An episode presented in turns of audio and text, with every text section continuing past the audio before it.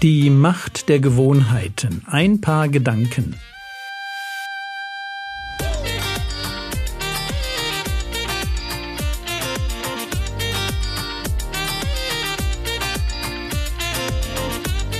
Theologie, die dich im Glauben wachsen lässt, Nachfolge praktisch dein geistlicher Impuls für den Tag. Mein Name ist Jürgen Fischer und heute geht es um säkulare Gewohnheiten Teil 1. Ich finde Gewohnheiten als Thema total spannend, und zwar hauptsächlich deshalb, weil man sie so leicht in ihrer Bedeutung übersieht. In der letzten Episode habe ich formuliert, mein Herz wird nicht durch das, was ich weiß, auf das Gute und auf Gott ausgerichtet, sondern durch das, was ich tue. Genau genommen durch das, was ich regelmäßig tue, also durch meine Gewohnheiten. Und diese simple Beziehung zwischen dem, was ich liebe und dem, was ich tue, zieht sich durch mein ganzes Leben. Lasst mich ein ganz simples Beispiel an den Anfang stellen, fast zu banal, um es zu bringen. Bauchmuskeltraining. Ich mag es nicht, habe es noch nie gemocht, aber seit ein paar Wochen starte ich meinen Tag mit einem Video. Nach dem Aufstehen acht Minuten Bauchmuskeltraining. Zusammen mit meiner Frau. Ich mache es für meine Frau, weil ich sie liebe. Es gibt keinen anderen Grund. Aber, und hier kommen die Gewohnheiten ins Spiel. Woche für Woche gewinne ich mehr Freude daran. Und wenn das so weitergeht, werde ich auch noch einer, der Bauchmuskeltraining wirklich liebt. Wir können nämlich nicht anders. Wir werden lieben lernen, was wir regelmäßig tun. Das ist die Macht der Gewohnheiten. Wie gesagt, ein banales Beispiel. Aber deshalb sind säkulare Gewohnheiten, die mein Herz von Gott wegziehen, ohne dass ich es richtig merke, so gefährlich. Und es lohnt sich für Christen intensiv über die Zeit nachzudenken, in der sie leben, und sich der Gewohnheiten bewusst zu werden, mit denen sie täglich versucht werden. Und ich möchte euch drei Konzepte vorstellen, mit denen der moderne Säkularismus uns beglückt. Heute geht es um das Thema expressiver Individualismus. Was ist damit gemeint? Damit ist gemeint, dass wir in einer Zeit leben, in der Selbstverwirklichung zum Zentrum des menschlichen Lebens geworden ist. Das moderne Ich dreht sich um sich selbst, will verstehen, wer es ist und mehr noch will begreifen, wie es das Leben führen kann, das maßgeschneidert zu ihm passt. Ihm stehen ja vermeintlich ganz viele Optionen offen. Ausgehend von dem Wissen, dass wir alle sterben werden, dreht sich alles um eine Frage. Wie schaffe ich es aus diesem einen Leben möglichst viel für mich herauszuholen? Und weil wir im Zeitalter der Authentizität leben, ist das beste Leben für mich ganz eng mit der Entfaltung meines wahren Selbst verbunden. Ich kann nur dann ein wirklich gutes Leben führen, wenn ich mein wahres Selbst oder das, was ich dafür halte, entfessele. Lebe dich aus, zeige allen, was du für eine einzigartige Persönlichkeit bist. Das ist das Credo unserer Zeit, das wir immer und überall hören, wenn wir die Kultur unserer Zeit auf uns wirken lassen. Es ist das Evangelium von einem guten Leben, das mir zusteht, einfach nur weil ich da bin. Und es steht mir nicht nur zu, es ist zum Greifen nahe. Und ist es nicht so, dass ich es in jeder Zeitschrift, die beim Arzt im Wartezimmer ausliegt, oder durch die Bilderflut der Instagram-Influencer oder in meiner Lieblingsserie präsentiert bekomme?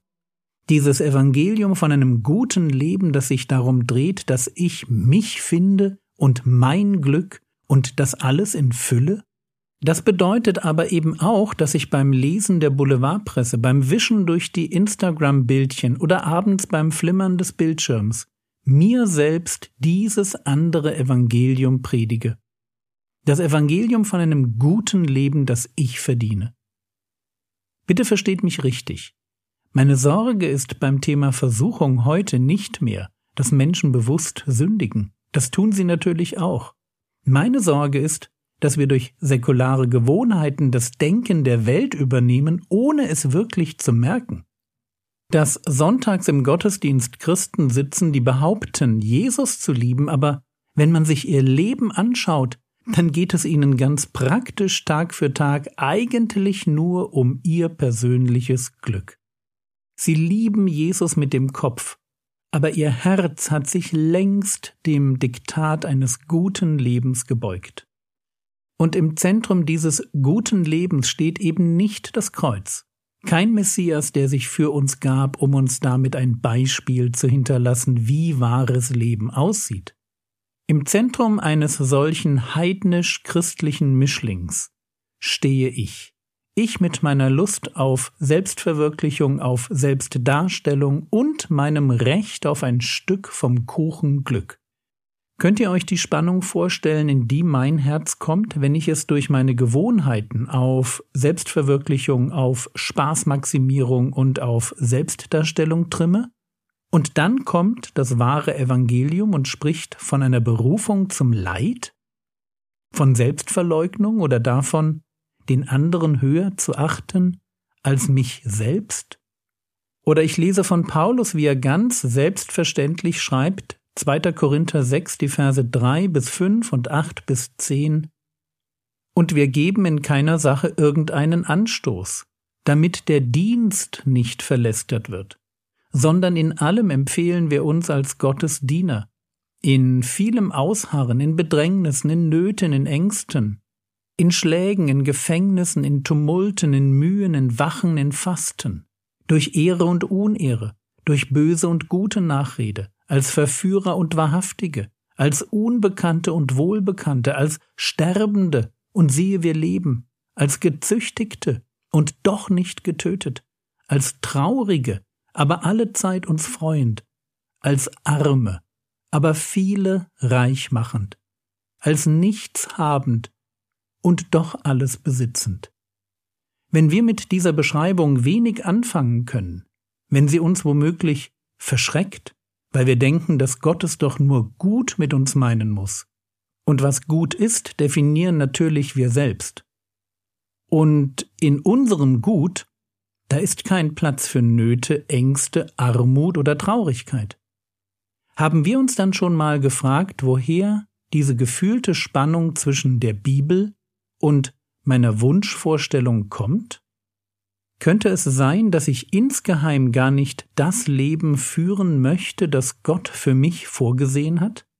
Liebe ich vielleicht eine ganz andere Art von Leben, ein Leben, das sich nicht um das Reich Gottes und um seine Gerechtigkeit dreht, sondern um meine Wünsche, meine Gesundheit, mein neues Auto und meinen Portugalurlaub?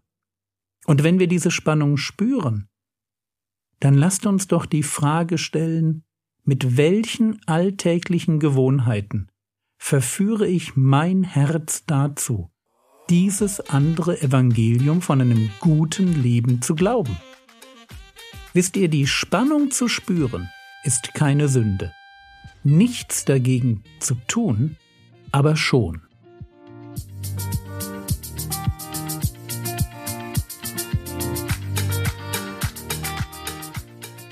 Was könntest du jetzt tun? Du könntest dir überlegen, womit du ganz praktisch deine Woche füllst.